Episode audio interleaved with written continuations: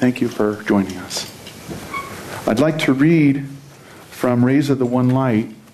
This is uh, the chapter called Living in the Presence of God that Swami Kriyananda wrote. Truth is one and eternal. Realize oneness with it in your deathless self within. The following commentary is based on the teachings of Paramahansa Yogananda. In the Gospel of St. Matthew, chapter 25, we read of a king capitalized for the references to God, who welcomes certain devotees to the divine consciousness, saying, I was hungered, and you gave me meat. I was thirsty, and you gave me drink. I was a stranger, and you took me in. Naked, and you clothed me. I was sick, and you visited me. I was in prison, and you came unto me. The elect asked him when it was they had served him in these ways, and the king answered, Verily I say unto you, inasmuch as ye have done it unto one of the least of these, my brethren, ye have done it unto me. To see God as residing in every human being, as indeed he does, is to open oneself to limitless opportunities for serving him. Paramahansa Yogananda, in Autobiography of a Yogi, described a saint who lived in this consciousness as, quote, the greatest man of humility I ever knew. He described a seemingly chance encounter with this saint. Another day found me walking alone near the Howrah Railroad station. I stood for a moment by a temple, silently criticizing a small group of men with drum and cymbals who were violently reciting a chant. How undevotionally they use the Lord's divine name in mechanical repetition, I reflected. My gaze was astonished by the rapid approach of Master Mahasaya. Sir, how come you here? The saint, ignoring my question, answered my thought. Isn't it true, little sir, that the beloved's name sounds sweet from all lips, ignorant and wise? He passed his arm around me affectionately I found myself carried on his magic carpet to the merciful presence. If you would see God, watch for him everywhere. If you would hear his voice, listen for it in all sounds and also in their supporting silences. If you would know God, seek his wisdom behind merely human knowledge. The Bhagavad Gita in the sixth chapter states One who beholds my presence everywhere and all things dwelling equally in me, he never loses sight of me, nor I of him, through all eternity. Thus, through Holy Scripture, God has spoken to mankind.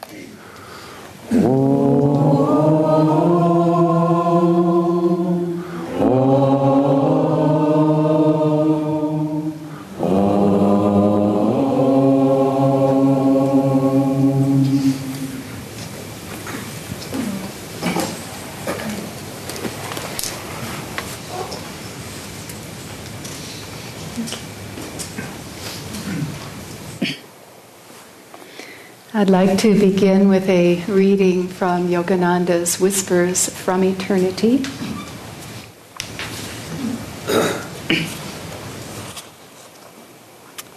A million salutations at thy petaled feet, O lotus of light.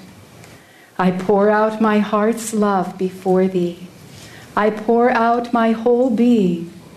I offer all the fragrant musk of my soul at thy feet of omnipresence. O precious, blessed one, pipe the song of thy bliss in the dark bower of my heart. I am thy very own. Ever shall I be thy own. I will laugh at all dangers, for thy protecting love fills the golden chalice of my constant remembrance of thee. I cast every earthly passion and pleasure into thy sacrificial fire as an oblation of my devotion to thee. In thy blessed light, I will illuminate all shadows and expose as illusory my imaginary fears. In thy radiant light, I will remain awake forever, entranced by thy thrilling omnipresent, bliss smile through all eternity. May thy love shine forever on the sanctuary of my devotion, and may I be able to awaken thy love in all hearts. Oh, make me thy, make my soul thy temple, make my heart thine altar, and make thy love my home.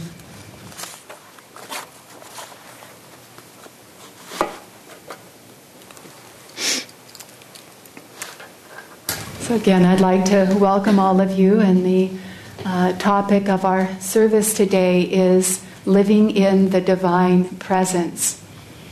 In both of these readings, both of the readings this morning from the rays of the one light, they extol the worthiness of both the uh, path, the social path to cosmic consciousness, as Swami Kriyananda puts it, Yogananda puts it, and the path of deep meditation. That these, neither of these are mutually exclusive of, of one another. In fact, they both very well support one another. If I were to ask you, if someone was to ask you right now, what are you doing? You would probably say, I'm sitting at Sunday service at Ananda Village. Or if you're looking online, I live in the Philippines, I'm watching Sunday service online. And your answer probably wouldn't be, first off, I'm living in the divine presence. But, and if you did say that, someone might think, well, while there. But in fact, that is exactly what's happening first and foremost. Whether we're conscious of it or not, we're all living in the divine presence. It not only permeates creation, it is at the essence of everything, of all that is. Yogananda said, God sleeps in the rocks and minerals. He dreams in the plants. He stirs a little bit within the animals and in humankind. He has the potential to break through that veil of Maya and to be awake in the divine. And so, this opportunity that we have, unique opportunity, an opportunity of grace and profound blessing to be in these bodies and to have the divine system within that allows us to open up and receive that divine light, a very, very special opportunity. And what's really at question here is whether we are aware of it, whether we are awake in it. The readings, both passages, what is really at the core is living in an expanded state of consciousness It doesn't matter how we get to that, whether it through service or meditation, whatever we do, but that we get to that state of expanded consciousness because it's in that expanded state that we are experiencing that divine reality. We are living that divine reality. And oftentimes told story, and certainly worth hearing again and again, is uh, about a saint uh, Ram Prasad. And Ram Prasad lived just outside of a village with his family. Um, he was out in the day working on the land as he oftentimes was, and he was singing as he always did to the Divine Mother. And so this was what was going on, and a little girl came up behind him, and he kept busily working and said, Who are you singing to? And he said, I'm singing to the Divine Mother. I'm calling to her to come. And the little girl said, Well, why doesn't she come? Where is she? And Ram Prasad answered, Oh, she's very naughty. I sing and I sing and I sing, and she doesn't come. And the little girl giggles and runs off. And Ram Prasad keeps busy with his work, and at the end of the day, he goes home. And he comments to his wife, Oh, today, while I was out working, our daughter came and shared a little bit. And his wife said, That's not possible. She's not even here. She's in the next village over visiting a very dear friend, and she's been there all day. Even now, she isn't yet home. And Ram Prasad understood. He realized that while he was singing and thinking of Divine Mother, there she was, but he didn't know it. We can't get into that consciousness that says Divine Mother is here but not there. She could be in this person but not in that person. She could exist in this time in a high yuga, a Satya yuga, but not in this day and age, not in this world.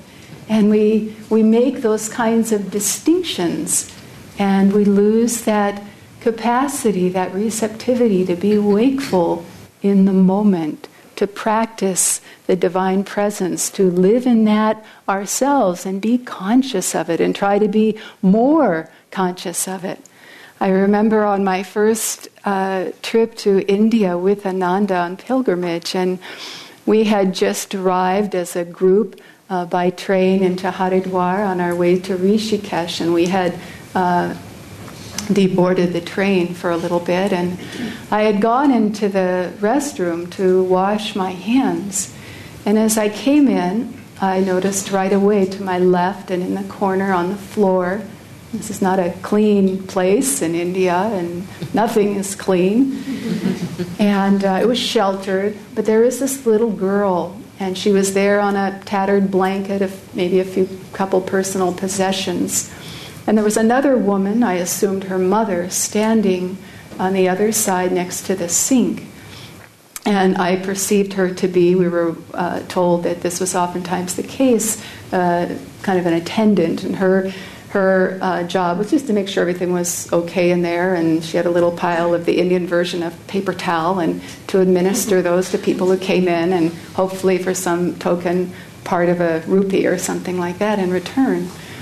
And uh, so I went over to the sink and I, I washed my hands. And I, after, as soon as I was done, I turned to where the uh, paper towels were, and she took both my hands. Now you have to think about this a minute because people who have the livelihood of uh, having the position that she did and being kind of an attendant and in the bathroom. I mean, this was their home, mind you. This is I, what I perceived as this was their reality. This is where they lived. It was sheltered. They had no other existence. They were the poorest of the poor, as the saying goes. And uh, you know, so here she is, someone who's of, as India culture perceives it, of the lowest caste, and she's taking my hands. Now, I didn't have a problem with that, but you can see that, I mean, the courage she must have had to put forth, the presence to be able to feel for her the rightness of that situation. And she took both my hands and she took one of the towels and she just very gently, looking at me, started to just pat my hand dry and turn it over and pat the other side.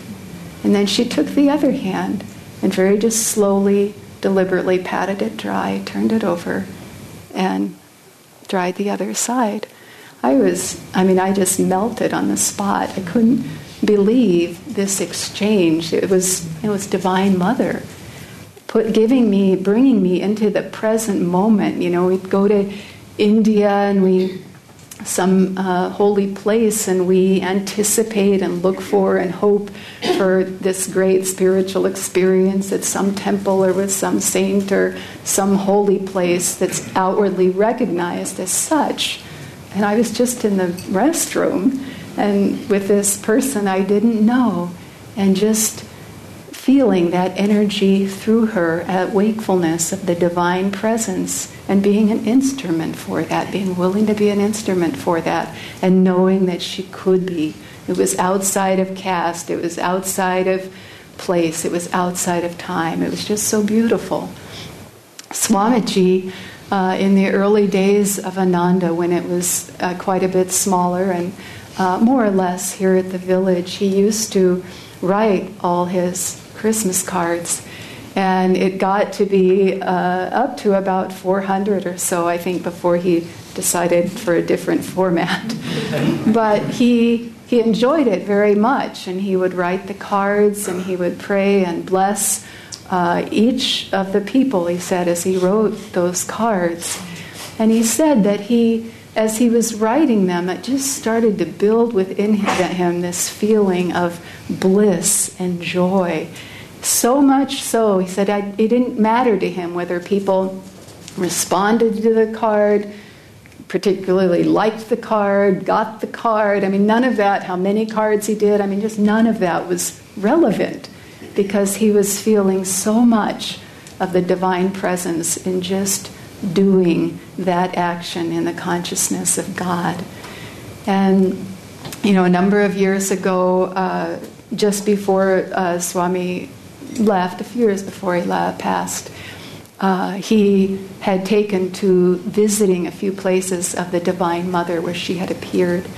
And one of these was Medjugorje in what is currently uh, Bosnia Herzegovina in Europe. And he had gone there and actually was able to meet with one of the young women, now much older, who had had and is still having visions of the Divine Mother. And he felt to ask, uh, he said to her, You know, I've dedicated my whole life to the Divine Mother. And if, you know, if you feel to, ask her if there's anything else that she wants me to do in the remaining time I have.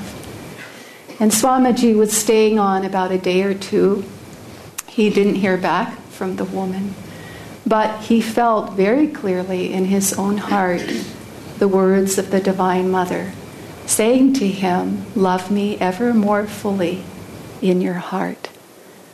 And this is what it really is about living in the divine presence, that we try to be awake in the consciousness of God, the consciousness of God flowing through each one of us, so that our actions aren't just something that needs to be done or taken care of outwardly, uh, even if it's something in ceremony or for this season.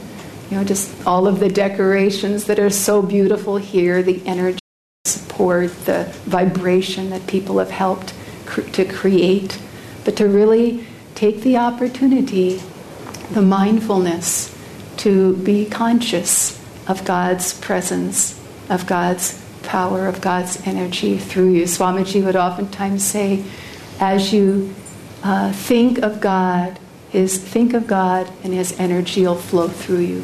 Think of God and that divine presence will flow through you.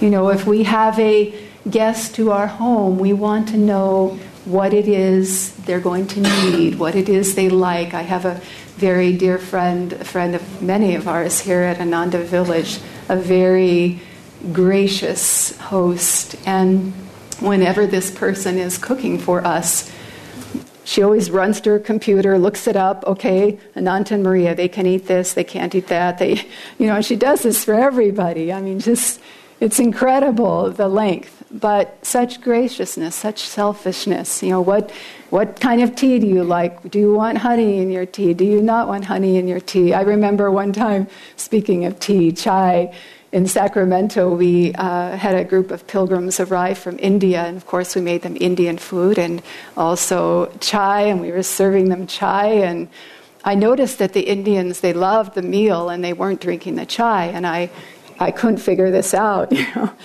And finally, it dawned on me that I had given uh, the cook the recipe with the version for honey, because a lot of Westerners don't want sugar. A lot of Ananda people don't want sugar. And I was horrified when I remembered. And I ran in and I said, We have to make more and we need to put sugar in. And it didn't take very long. Chai is pretty easy. And we brought the chai out, and lo and behold, the Indians happily drank their chai. But the Indians love their sweets, no substitutes, straight sugar, all sugar. And, uh, but in the same way that we prepare to, for our guests that come, you know, what, what is it that God responds to? What is it that that divine guest yearns for? And it's compassion, it's love, it's simplicity, it's silence. It's stillness, deep, deep, deep stillness. And that is one of the most profound and blessed graces of this time of year. It is all of nature. You know, for those of you viewing online, it's raining at Ananda Village right now. We are blessed with every drop. And, uh, but it is such a sacred time, and it is, there is this inherent stillness if we draw on it, if we open ourselves to going deep with it. Yogananda started every Christmas an eight hour Christmas meditation, the spiritual way that we celebrate Christmas. You know, the first time that I came to Christmas, I hadn't moved to Ananda Village here yet. I was living in Portland, Oregon, finishing school, but I had come uh, the prior in the summer. And when I left, Swami Kriyananda said, Come back for Christmas. Come to the all day Christmas meditation. And I was new to meditation at this time, so it can appear and it can be rather daunting. It's an eight hour, you know, pretty consecutive period of time that we are meditating, trying to meditate deeply. But truly, this is really something to get in habit in place right from the beginning. You know, don't think of it as I'm on the path, I'm a devotee, I can grow into this. I'll do one hour this year, I'll do half of it this year, I'll do the first half, you know, I'll do two hours. Come to the eight hours, come to the whole thing. And you'll, I mean, you'll see, I promise you, I absolutely promise you, you will get through it. And you, it'll be a wonder, the experience that you will have. And grow into it, yes, in the sense of depth, but really claim that as a practice, as a habit, right from the beginning. And if you don't have the time, get creative. Work it out with your friends, your buddies. You do part of it, they do part of it. You know, if you're far away, if you're nowhere near an Ananda center or something, you know, our monks led one online. Keep that in mind next year. But with us, you know, for the 23rd of December, which is when we hold it, try to tune in. And if it really feels too daunting, if you're not well physically, maybe every hour for five minutes, you just tune in on the hour. Five minutes, ten minutes, just every hour and tune in to the depth of that stillness. Invite the divine presence into your life. The same goes for seclusion. Your Master said it's the price of greatness. Master, Swamiji, all of our line, they really gave a lot of emphasis to this. As you are familiar with the teachings, you know it just comes up again and again and again. And really claim that for yourself now. Start with it now in fullness and grow into it in depth. And you'll find that that grace is there. Yogananda tells a marvelous uh, story, something that happened to him early on. He was in Boston at the time. And he was very busy. The work was just getting started. He was trying to establish what would become the organization of Self Realization Fellowship. And he was busy. Day and night he was busy. He said, without sleep, he worked tirelessly. And he realized after a few days that he hadn't meditated. And this, he just he couldn't believe this. You know, it was like, what am I doing? This is useless. Why am I doing all of this work, this business to create this when I am forgetting about God doing it? This is it. I, I'm, I'm, I'm going. I'm going. So he said, he sat down to meditate and to pray. And he prayed and he said, I am going now. He's talking to God. And he hears God saying, No. and he says, I am going now. I don't want to do this. Not if I forget you. I cannot do this. And God answers him and says, I'm with you always. And Yogananda says essentially, prove it. if, if you're with me always, right now, I want to see Krishna, I want to see Jesus, I want to see all their disciples on a golden sea of light, ocean of light, right here. And right as he was enunciating that, he beheld that vision of Krishna of Jesus, of all the disciples on this sea of golden light, and they're all walking toward him. And Yogananda thinks to himself, hmm, this could be my imagination.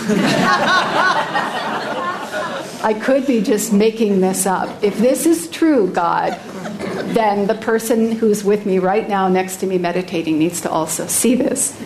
And they did. And then he said, after that, the room was filled with this fragrance, and it lingered all day, some floral fragrance. And he said, everyone who came into that room over the course of the day commented on that fragrance. So, if you don't feel the divine presence, demand of God that you do.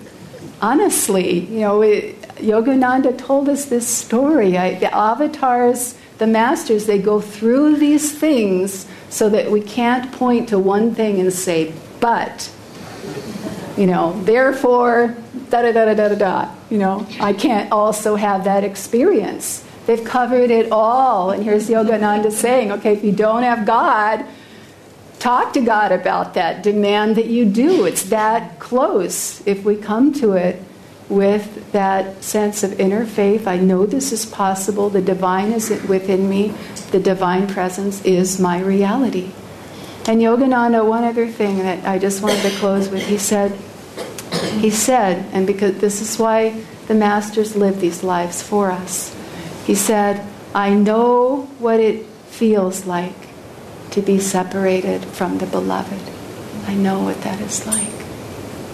And I will help you. I will help you.